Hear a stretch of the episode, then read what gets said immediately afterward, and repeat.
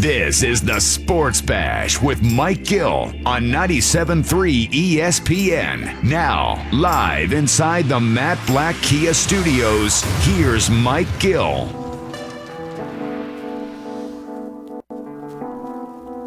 All right, just after three, the Masters are underway. And of course, the Masters always looks good with Tiger involved, and he is at the top of that leaderboard, having a great start to Masters week here. Feels a little funny with it being in November, but hey, they're out there. No rain, beautiful day in Augusta. We'll get some more insight on this tournament. Tiger Woods is right at the top of the leaderboard on day number one, which is a good sign. He is currently three back of Paul Casey, minus four through 15. So he's going to finish likely in the top five by the end of the day here. Cam Rogers from the Believe Podcast Network, Tiger Woods. We'll take a closer look at how important this tournament is for Tiger after coming off of a win last year, and so much more on this tournament with Cam right now on the Sports Bash Live on 97.3 ESPN. Welcome back, Cam. How are you? Mike, great to chat with you, sir. It is weird to talk about the Masters in November, but you know what? It's 2020. We're here to adapt, and it's fun. It is, man, and uh, I got to be honest. With like only football going on, having this event now, I think it g- could get lost in the sauce a little over the weekend. But having it Right. Thursday, Friday, uh, definitely feels kind of cool. I mean, we're looking at a live picture right now, blue skies, just a beautiful, uh, picturesque day down there. But let's start with Tiger, four under. How did you think he started this day, and what does how he started this day tell you about where this tournament could go for him? Well, I'll tell you one thing. This could be another special week for Tiger Woods. Now, we are used to him actually having pretty slow starts at the Masters. You know, his victory last year, he was only two under par after the first round. And here we are. He could actually, if he finishes at five under, uh, break a record for himself in terms of lowest opening round at the Masters. So that would be something in terms of momentum. Look, Augusta National right now is a damp, soggy, soft golf course. What does that mean? Not a lot of roll off the tee. That's okay because the greens are extremely receptive right now. I mean, guys are just throwing darts at these flags and the ball is not rolling whatsoever. It's sticking right there. So you're seeing plenty of eagles, plenty of birdies. Tiger Woods very much a part of that conversation. He's hitting the fairways he needs to hit. He's hitting greens at an incredible rate right now, 80% in terms of greens and regulation. So he's doing everything he needs to do in this opening round to set himself up for perhaps, and I don't want to get out uh, crazy here, but maybe a special weekend. Cam Rogers is host of the Tiger Woods podcast on the Believe Podcast Network. And uh, I want to, you know, you look at what you expect from him moving forward. The start kind of tells you that. But how big would this be if he was in play? Meaning, we just said it could get lost in the sauce with football going on at the same time. But we were opening the show with Tiger Woods has that drawing power. Does he have enough drawing power at this stage of his career to maybe chip into a football Saturday or Sunday?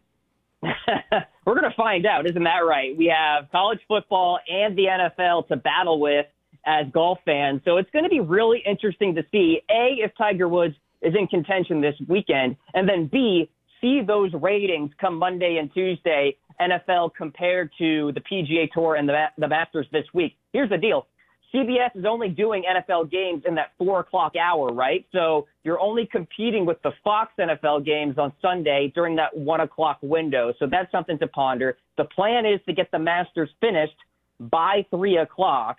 So that's some of the logistics that are in play here. But as far as Tiger Woods is concerned, he moves the needle in the game of golf. I mean, he is the game. That's why I have a show dedicated to him.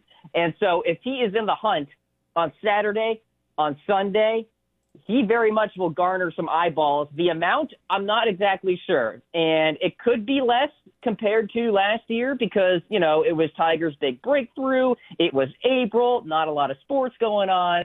But still, he's going to bring a lot of interest this weekend. I think no LSU Alabama could help. I think that was a late game anyway, but just something to think about there. Some other college football games canceled too. My Maryland Terrapins not in action this weekend against Ohio State. So yeah, it'll be an interesting study, no doubt.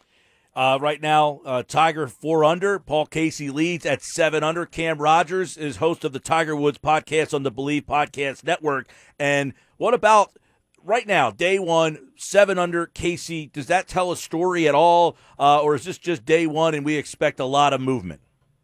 No, I think we're going to see a lot of low scoring throughout the week here, Mike. Like I mentioned, receptive greens, a damp golf course. This isn't like the British Open, wind howling and very dry conditions. That's actually what we thought was going to be the case this week because, you know, November, and even though it's in Georgia, it was supposed to be like 60 degrees and dry, but it's unseasonably warm there. And we talked about the rain. So we're going to see a lot of scoring this week. Perhaps not a 20 under winner, but we could see somewhere around 16, 17 under to the winner on Sunday afternoon. Paul Casey has a beautiful resume at this tournament. He missed the cut last year, but the years prior, he was racking up top 15 finishes. So he's a guy to watch.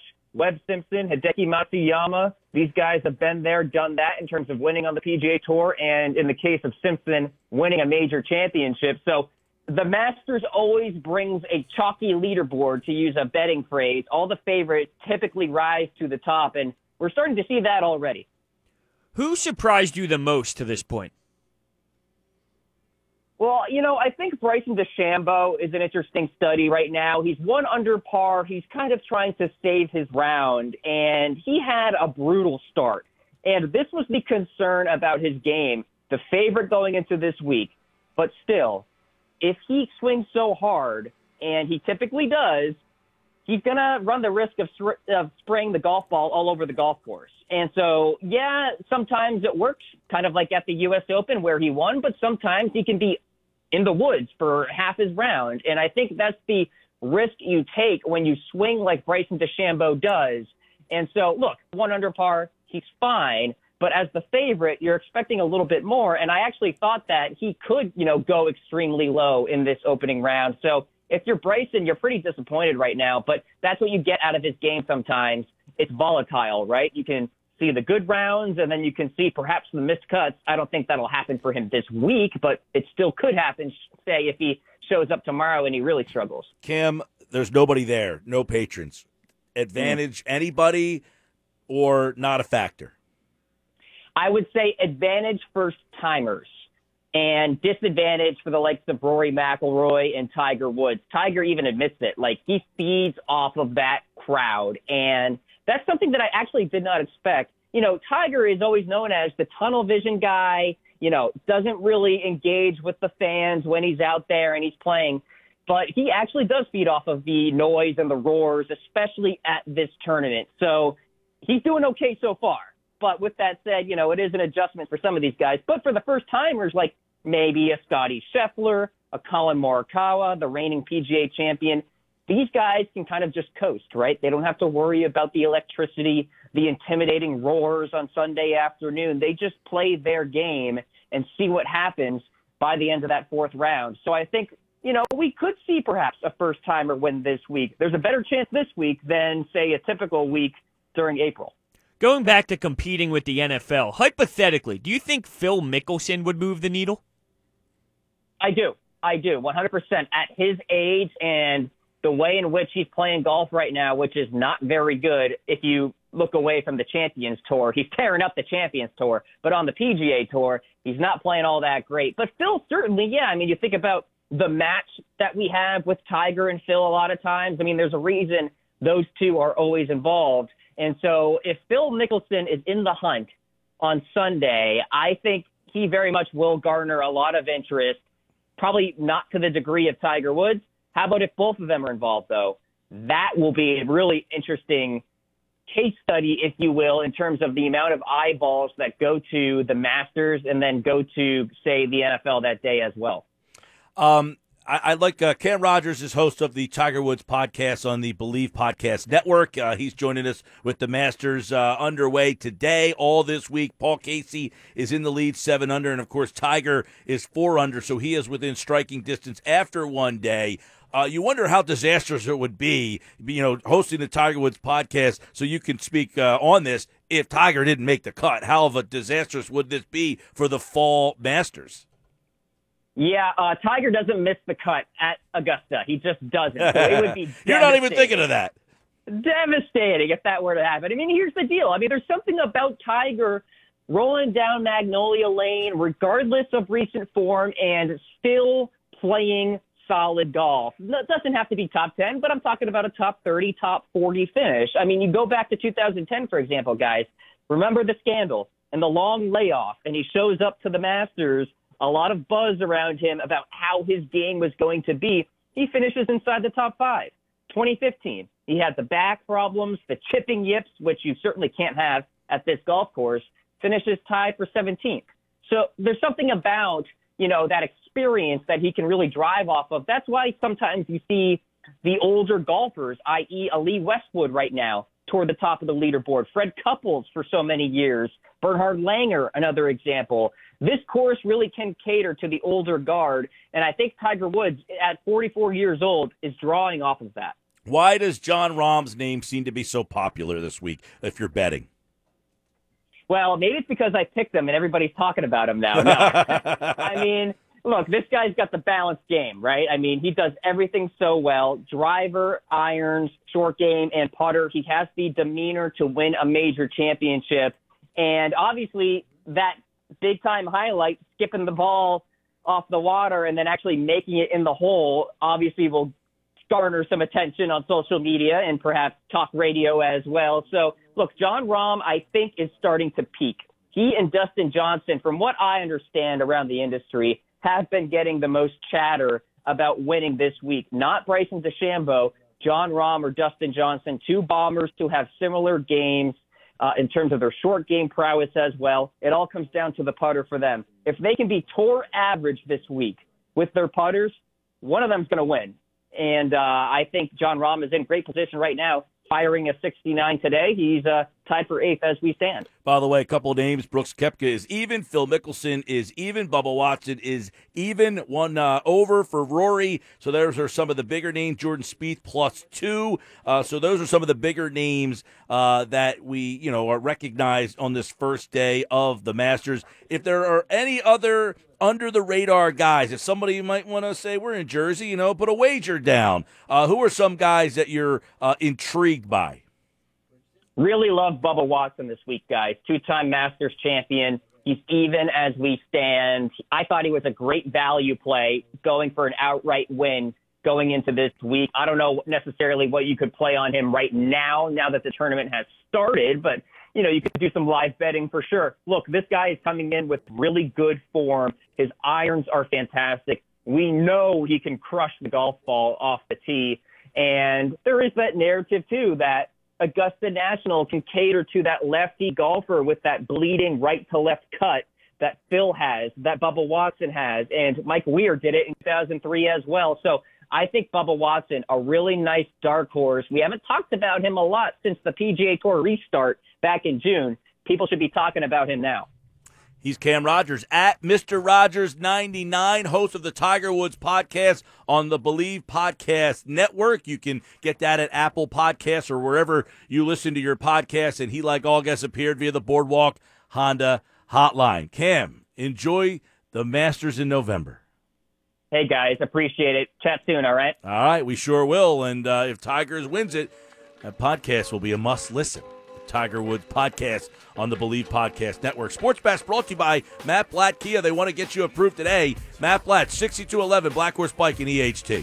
When you listen to Baldy, it's all about football. You get the juice. When you listen to Coach Lynham speak, you're ready for some hoops. When you listen to Cam Rogers, I'm ready to watch some tees. You know, Say, ready can you tee off, baby. being That uh, pumped up about talking about golf. He does He though. gets it's me great. ready to go. Look at this. Look at that nice putt. Oh, wow! I'm ready to go. He just brought him up. How about that? Goosebumps. Good stuff from Cam Rogers. All right, when we come back, Jeff Pasquino from thefootballguys.com answers your fantasy football questions. Get them in now. 609 403 0973. 609 403 0973. Week 10 fantasy football. He answers your questions coming up next, right here on the Sports Bash on 97.3 ESPN and the free mobile app. We never stop talking Eagles and NFL. It's football at 4, every day at 4 p.m. on the Sports Bash with Mike Gill.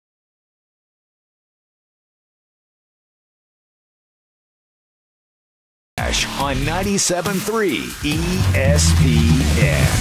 20 after 3, the Sports Bash. Mike and Brodes. I'm Mike Gill at Mike Gill Show on Twitter. Give me a follow at Brodes81. You can troll him over there. I don't want the troll job. What?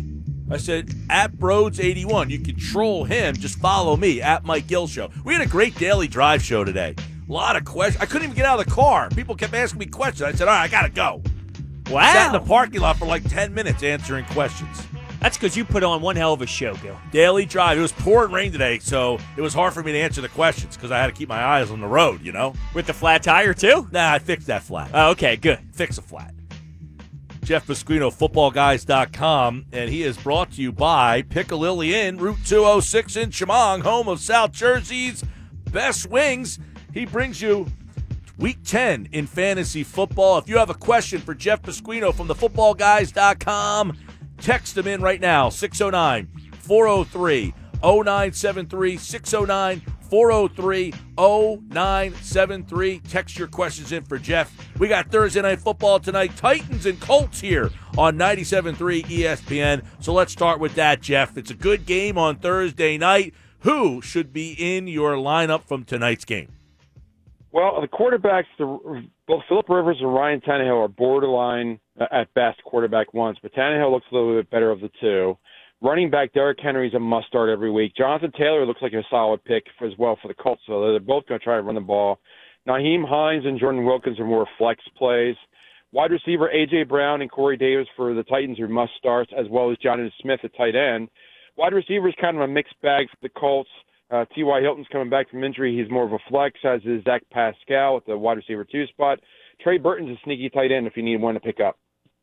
All right, there's your Thursday Nighter. Get your guys in, and don't forget, you can listen to that game right here on 97.3 ESPN. All right, we got quarterbacks to take a look at here for week number 10. Can you believe it? Week number 10 in the fantasy football world. So Jeff Pasquino from the footballguys.com is here to help you guys out. All right, here we go. Let's take a look at a couple of uh, interesting names. We like to find those guys uh, who are typically, you know, in that middle of the road where we're not sure what we should do uh, with these guys. So keep that in mind when we're throwing names over to Jeff. Let's start out with the quarterback here, and we'll go with Lamar Jackson at New England. Jackson was the MVP of the league last year, but is he uh, starting to be a little bit questionable for fantasy?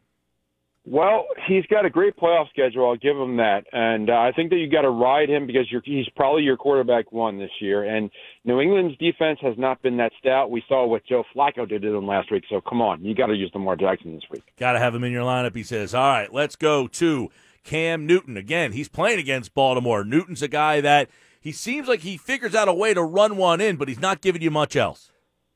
Right, and he does not not have a very good supporting cast. He's got some banged up running backs. He doesn't have a wide receiver to speak of, nor a tight end. Um, I would avoid Cam Newton against probably the number one defense in the Ravens this week. Okay, what about um, you look at uh, Kirk Cousins? That team seems like they're turning the corner a little bit, but is it because of Cousins?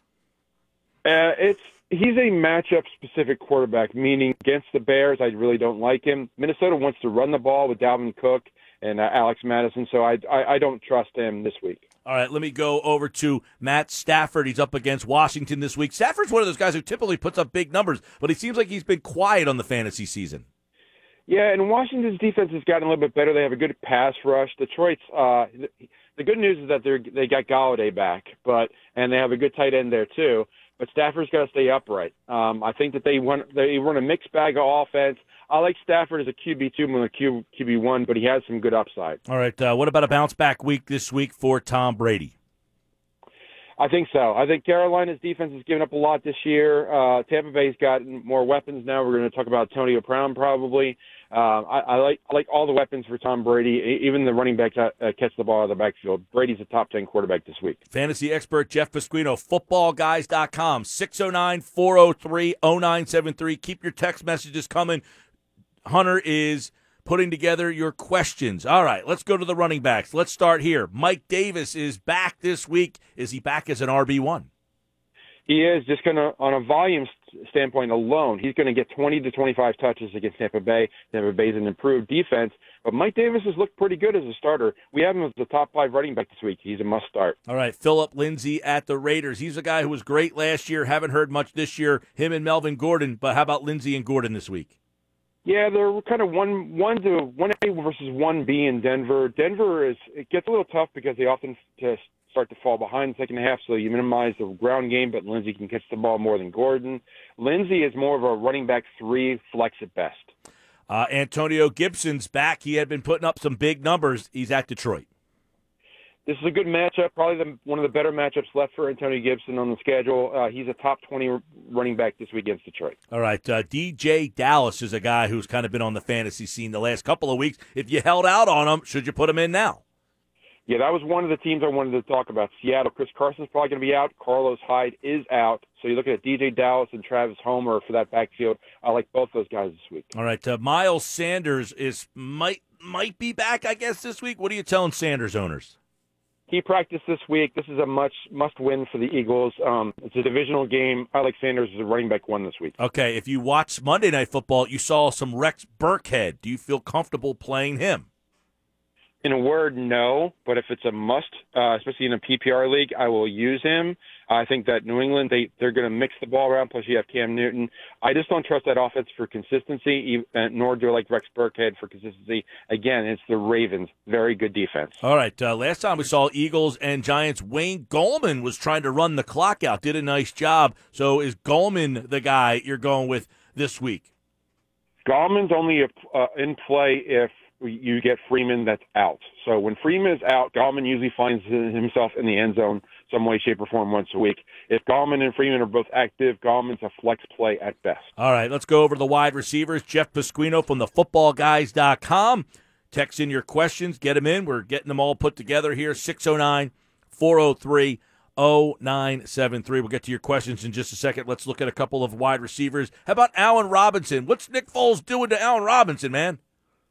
Uh, he's trying to get in the ball. Uh, Minnesota's defense is a little up and down, but Robinson is the number one wide receiver by a long shot uh, for the Bears. Just on volume alone, he should get seven catches, 80, 80 yards, and 50% chance of a touchdown. So that's a wide receiver one recipe. Jerry Jeudy, the rookie wide receiver for Denver. They got Vegas this week. What do you think? Uh, Vegas is a sneaky team this year. They're they're looking pretty good, but both Jeudy and also the uh, uh, but Patrick, I think all those the, the lesser known wide receivers, it's a decent bunch in Denver. Quarterback's really the issue there because Drew Lock's not that great, but I think Jeudy's the number one guy and he's a top 30 guy, so you should probably have him in the lineup. All right, uh, I'm looking over at wide receivers that play against Seattle Cooper Kupp, Robert Woods. What do you think? Yeah, that's a sneaky offense this week. I like all the Rams to throw the ball a lot. I think they're going to have to. They have to throw against Seattle. Seattle's coming off of a bye. Um, they're going to. It's going to be a high-scoring game in a, in a contested NFC West. I like that game to be a, a lot of points and a good passing offense for the for the Rams this week. Another team that gave up a lot of points is Buffalo. What about Christian Kirk? Another little under the radar guy. Yeah, he's really been the go-to guy for Kyler Murray, especially as a deep threat. Um, they, they get uh, Isabella in there once in a while, but really Kirk is a big, big explosive play guy. He's definitely a wide receiver too, with plenty of upside. All right, uh, I want to go one last one. Michael Thomas returned last week, did not do much. Do you feel good about having him in the lineup this week? I do, and from a fantasy standpoint, I think he's a top 20 guy, but I don't expect him to be a wide receiver one just because I don't think they're going to have to throw a ton against San Francisco. All right. Uh, Jeff Pasquino, footballguys.com, answering your fantasy football questions. You can keep texting them in. We'll try to add them on the fly here. We'll fit as many as we can in in the time allowed. All right, bros, what do you got? All right, here we go. Tim Patrick or Juju Smith Schuster? I like the way Juju's coming back, and Cincinnati tends to do well against. I go. I lean Juju in that matchup. D'Andre Swift or McKissic? Uh, McKissic is probably uh, not going to be as, as used as much because Gibson's going to be in play, so I would go with West. Okay, J.K. Dobbins, Melvin Gordon, or Zach Moss? Uh, I like Zach Moss. He's got a nose for the end zone, but I like Dobbins even more. So I go Dobbins, and then uh, Dobbins is my number one guy there.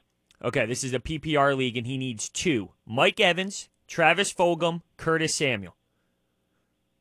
Uh, Samuel does not get the volume, so I'm going to go Fogan and uh, the first guy. Oh, I slipped already. Bridgewater, Cam Newton, or Joe Burrow? Oh, I like Joe Burrow. I think he's got a great schedule the rest of the way, and uh, it, it's it's a tougher game, but Cincinnati's got a great schedule. It's, it's a tough defense for the Steelers, but Burrow can run, raises his floor. This texter needs two: Miles Sanders, Josh Jacobs, James Robinson. Uh, James Robinson's been a sleeper all year. He's definitely uh, in the inner roster, and I think I think uh, Miles Sanders is also that. Those are three good choices, but uh, man, that looks to be Jacobs. Okay, and this texter also needs two: Diggs, Fuller, or AJ Brown. Uh, wow, also a good group. I'd say AJ Brown and Fuller. I think Fuller, he's getting the targets and he's getting open deep. I like Fuller and Cooks this week for Houston. All right, uh, there you go. It is uh, Jeff Pasquino, footballguys.com, answering your fantasy football questions. Again, thanks to everybody uh, for texting him. If we got to yours, if we didn't, we'll try again next week. We try to get as many as we can in the time allowed. But before we go, we want Jeff to tell us a couple of sleepers, waiver wires, under the radar plays for week number 10. Okay, a couple quick wide receivers before we hit the running backs hard. So Jacksonville is getting the passing game going on with uh, Luton as the new quarterback. DJ Baby Chark is back. He found the end zone last week. I think he'll do it again. And Laviska Shenault should be act, back to action. Also, I like Jakobi Meyers for the Patriots as probably their, their best chance for a wide receiver one. Uh, San Francisco is banged up at running backs. So Jerick McKinnon and JaMycal Hasty are probably going to be your running backs this week. Arizona, we got Kenyan Drake back, splitting time with Chase Edmonds. Chicago is a mash unit in the running back. David Montgomery's got a concussion. Lamar Miller may share the backfield with Ryan Nall. Lamar Miller could be a very dark, deep sleeper to pick up. There's a name from the past. Houston, David Johnson could be out for a concussion. He's probably out. Get get Duke Johnson in there. And lastly, I hear Joe Mixon didn't practice today, so another chance for Gio Bernard who did pretty well the last time you got a chance to put him in your lineup. He's Jeff Pasquino from thefootballguys.com. Week 10, get your bye week guys out. Make sure you get your bye weeks from last week in. And, of course, tonight, get your Thursday night football players in. Jeff, good luck to you. Good luck to everybody. Enjoy the games. All right, there he goes. He appeared via the Boardwalk Honda hotline, and he is brought to you by the Piccalilli Inn. Be sure to call the Pick for your game day favorites like their award winning wings, ears, and tails online at piccalilli.com. I just looked at the 97.3 ESPN fantasy thing last night for the first time, probably since the draft. I'm one and eight. That's because you don't play your lineup properly. I forgot. So I picked up some free agents last night. Oh, okay. You're back in now. Well, I feel like I let the, the league down. After they let me down early on, my moratorium on letting the league down is over. Interesting, because now Dalvin Cook is playing phenomenal football. You seem to turn the page. I'm one and eight. one and eight. I played you last week, I think. Yeah, I Got, I got the W. Yeah, because I had four guys not in my lineup, and I still almost won. Well, I got the win. Well, I picked up some reinforcements this week. All right. Did you do that while drinking a nice cup of coffee? Joe Burrow was available in our league. I picked him up. All right. You see my pickups last night? Were Jo- you surprised? Yeah, Josh is over there stunned. I totally forgot about it. Totally forgot about it. That's a bad, bad. At least I admit it. I, it was a bad job by me. I let the league down, but they let me down too. So we're, we're even. You have to take that up with the commissioner. I brought it up to the commissioner. I know. I felt let down, but I worked out in the end because Dalvin Cook, smart people pick him. You said that the other day. You were, you were talking. We had a guest on talking fantasy football. And you, Casey Joyner. Yeah, it was Casey Joyner. And you said, "Oh well, yeah, come on." Yeah, Picked him on my team. He praised you, but he didn't know the background story. that's right. It's funny because in my other league, I was looking for free agents last night. I was hitting the wire, and he just talked about um, James Robinson because I have James Robinson in one of my league. You know why I have him? Of course I do. Tribal. Andrew DeCheco. Tribal. Yep. And did you know James Robinson in my fantasy league for the season is the third highest scoring running back in the entire league? Third. That's why we have Andrew DeCheco on. Shrine Bowl. There is no Shrine Bowl this See, I picked Miles Sanders first in my league too. Me too. Yeah, so we're in the same boat, different leagues, but this Miles Sanders pick is backfiring. He's always hurt. Always. Jeez. And when he does have a good week, you decide to not play him. Yeah, because I have James Robinson. How That's do I true. sit that guy? That's true. All right, that's our uh, fantasy focus with Jeff. Coming up, football at four. Adam Kaplan in less than a half an hour. We'll get all the latest from the Eagles getting ready for the G G G G Men. But when we come back, we got the headlines next. This is the radio home for Philadelphia Eagles football. This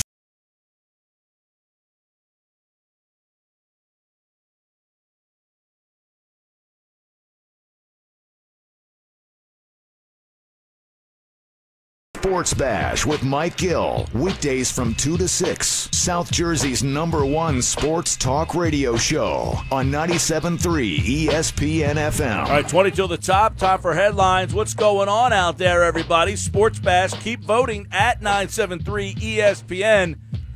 Poll question is up, and you can vote at 973 ESPN on this very question. In the end, if the Eagles win the division, the guy who will get the most credit will be blank.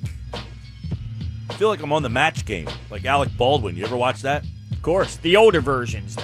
No, the new one that they have with No, I haven't Baldwin. seen. I haven't seen the newer ones. I'm saying I used to watch back in the day, though. Oh, I got the new one now. Alec Baldwin is the host, and he's like, "In the end, if the Eagles win the division, the guy who will get the most credit will be blank." What channel is that on now? It's on like whatever whoever plays like the games. Game oh, no, Oh, Game it's on like Network. ABC. Like they do the like they do supermarket sweep. They do press your luck. They do like a whole night where they do like old game shows. I haven't watched game shows in a long time, outside of the Jeopardy Wheel of Fortune, like the other ones. I haven't branched out in a while. I'll tell you what, though, we got some good headlines. But first, this Sunday will truly be a Sunday like no other with this weekend's major golf tournament, along with both professional and collegiate football. There will be no shortage of action. To celebrate Sunday's action, DraftKings is ensuring all new users are covered up to $100. That's right, you bet they cover with risk free Sunday betting on all of Sunday's action. Download the top rated DraftKings Sportsbook app now and use promo code 973 when you sign up. Must be 21 or older, New Jersey. Only gambling problem. Call 1 800 Gambler. All right, we got to start here. This is uh, going around the Twitter sphere. Chris Heck had some interesting things to say about Philadelphia. I, I just want to hit you with some quotes. So, Now, Chris Heck is the president of the Sixers business operation. yes, and this was That's all the about. Chris Heck you're talking about. Yes, Okay. and this is all about the jerseys, the new jerseys they came out with. He's basically Well, saying, there's been a lot of pushback on these jerseys. yeah, he thinks the term Philly doesn't really represent what the city's all about. He thinks it's lazy and it undersells the city, the word Philly. So he thinks blue collar isn't really the right way to describe this city anymore. He refers it, he wants it to be referred as New Philadelphia. So, hmm? yeah, he wants it to be referred as the New Philadelphia. That's not going to catch on. I agree with that. So this is a big quote that stood out to me. This is in regards to the black uniforms. He states this. So if I'm selling out with a black uniform, we better have a reference to the nightlife, and nothing shines brighter than Boathouse Row. That's how we came up with this. I get that it's polarizing, totally fair. I won't go to the grave with this uniform, but I don't dislike it. I just love our other ones maybe more. That's my soapbox. What? I'm really confused. I am so confused all around. He doesn't like the uniforms either. He doesn't like the. He won't go to the grave with this uniform, but I don't dislike it. What type of comment is that after you just released these uniforms? Well, he uh, Ben Simmons designed the uniform. that's right. yeah. But if you're going to go on a spiel about how New Philadelphia is all about the arts, the culture, it's about education, it's about diversity, these are his words that I'm saying. Then you go into the uniform and you match those words with this uniform. Then you say you don't like it? You're not going to the grave with it? I mean, it just doesn't add up at all. What's what's his message? I, I I'm not sure. I like Chris. Uh, and Good a- dude. A lot of people do. I'm not sure that I understand. Um, is that his way of saying, "Hey, look, if you don't like these uniforms, don't blame me for it"? There's a lot of weird messages in terms of just where the city is right now. Blue collar is important for this city, but it's not the only component. And then he talks about how We like more of a different narrative than the blue collar hockey thing. It's almost like he's taking a shot at the city's personality for being a blue collar city, and he doesn't like that. Well, maybe he doesn't view their fan base as the same as the Eagles fan base or the Flyers fan base. He looks at it as a more diverse mix. Sure, and I think in, in all of, you know, cities there's the blue collar people, there's the white collar people. There's plenty of people who go to Sixers games who have that blue collar mentality where they're up at six o'clock and they're working construction, they wear the hard hats. And then there's the other business side of people that might be more white collar when it comes to working. But you can't just take that out of Philadelphia, the blue collar part. That is Philadelphia, no? For some people, But isn't that the city when you think of an East Coast city? For the most part, you are thinking about that blue collar Well, atmosphere. This goes back to this conversation we had yesterday. It's been drilled into your head that the Cowboys are the rival because that's what some old head told you. And I'm saying I'm a free independent thinker. I don't need an old head to tell me who the biggest rivalry is. I know there's a team an hour and a half from me. That to me is the one that I get up for. So these old heads have been telling you we're blue collar. but they but it is though. There's sections of the city that are, and there's other sections that it really aren't. Right. There's obviously going to be white collar situations in all of the East Coast cities, but when you look at the history of Yeah, I mean, you go out to the main line. Is that a blue collar area? not like that real blue collar inner city type stuff. How about not at all? yeah. Yeah. So I mean, that's a lot of Sixers fans out in that area. Villanova, out on the main line area. You go out to Haverford. They're saying those people are our fans too. I guess. I don't know. I just find it so interesting just- that when you look at the, the history question? of Philadelphia, I think he was just making a statement. Who got this on- on the record? Like where where did it come from? Did he have a press conference or something? That's a, I, I don't know. I didn't. I doubt he had a press conference. Oh, maybe he did have a media call. Hmm. Josh said there was a media call involved. All I know is these quotes are flying around around like no other, and he's getting a lot of hate for his yeah, words. I mean, quite frankly, you go over to the uh, to the Jersey side of the bridge. You're in Haddonfield. Is that blue collar? yeah, but there's plenty of blue collar area. I But, know, but I'm saying like so. I think his point is we're just uh, saying it's blue collar. That's one section of the city, but that's not all of the fan base in this area. Is not, you know. Well, if that know. was his message, he did a very poor job of describing. it. I wouldn't have been upset if Yeah. he did it logically and it made sense. Like, hey, we want to target more than just the blue collar parts. But the way he described this and the way that he talks about how great the city is outside of blue collar, and then he downgrades the jerseys. The point is to compare the two and make it one. We did this. We made these jerseys because we look at the new Philadelphia with the arts, the culture, the education, the diversity. That's how he views the city. Yeah. So these jerseys describe that. But I don't really like the new jerseys. It's ridiculous. It's actually wild. I don't understand. He's a smart guy. That's why it blows my mind. I just don't understand why you would say I don't dislike it. I just love our other ones maybe more. That's my soapbox. Where does that fit in? First off, I'm not a big fan of any of them. I think they could have done a better job on all of the jerseys. And I said, I don't like the red ones, I don't love. I didn't like the gray ones. I don't like the cream ones. I'm just not a big fan of what the Sixers have done with their uniforms. I think they could have be they could have done a much better job. They've had so many chances to like remarket this team with the like if you're not going to keep the same I can't stand these teams changing their uniforms so often. I, that I can't stand. But if you're going to keep doing it, I haven't seen one that I'm like those are fresh. He also said this in terms of loving almost everything about the Iverson era. The one thing that always drove me nuts were those silly black uniforms with the red and gold. How could we become the Pittsburgh Pirates? It's one of his quotes from today. When did the Pirates wear red and gold? I have no words for you. I don't remember the Pittsburgh Pirates wearing red and gold. So, overall, when you look at this topic today and you look at Chris Heck's statement, there's not a lot adding up to uh, logical quotes here. He's all over the map. I wish I could help him out here. I don't have much for him. I, I the only thing I could say, like you said, like if he was saying the whole blue collar thing is meant to be positive, I hear it all the time. We actually don't use the term Philly because we think it's lazy and undersells the city. okay, we're not including the entire city.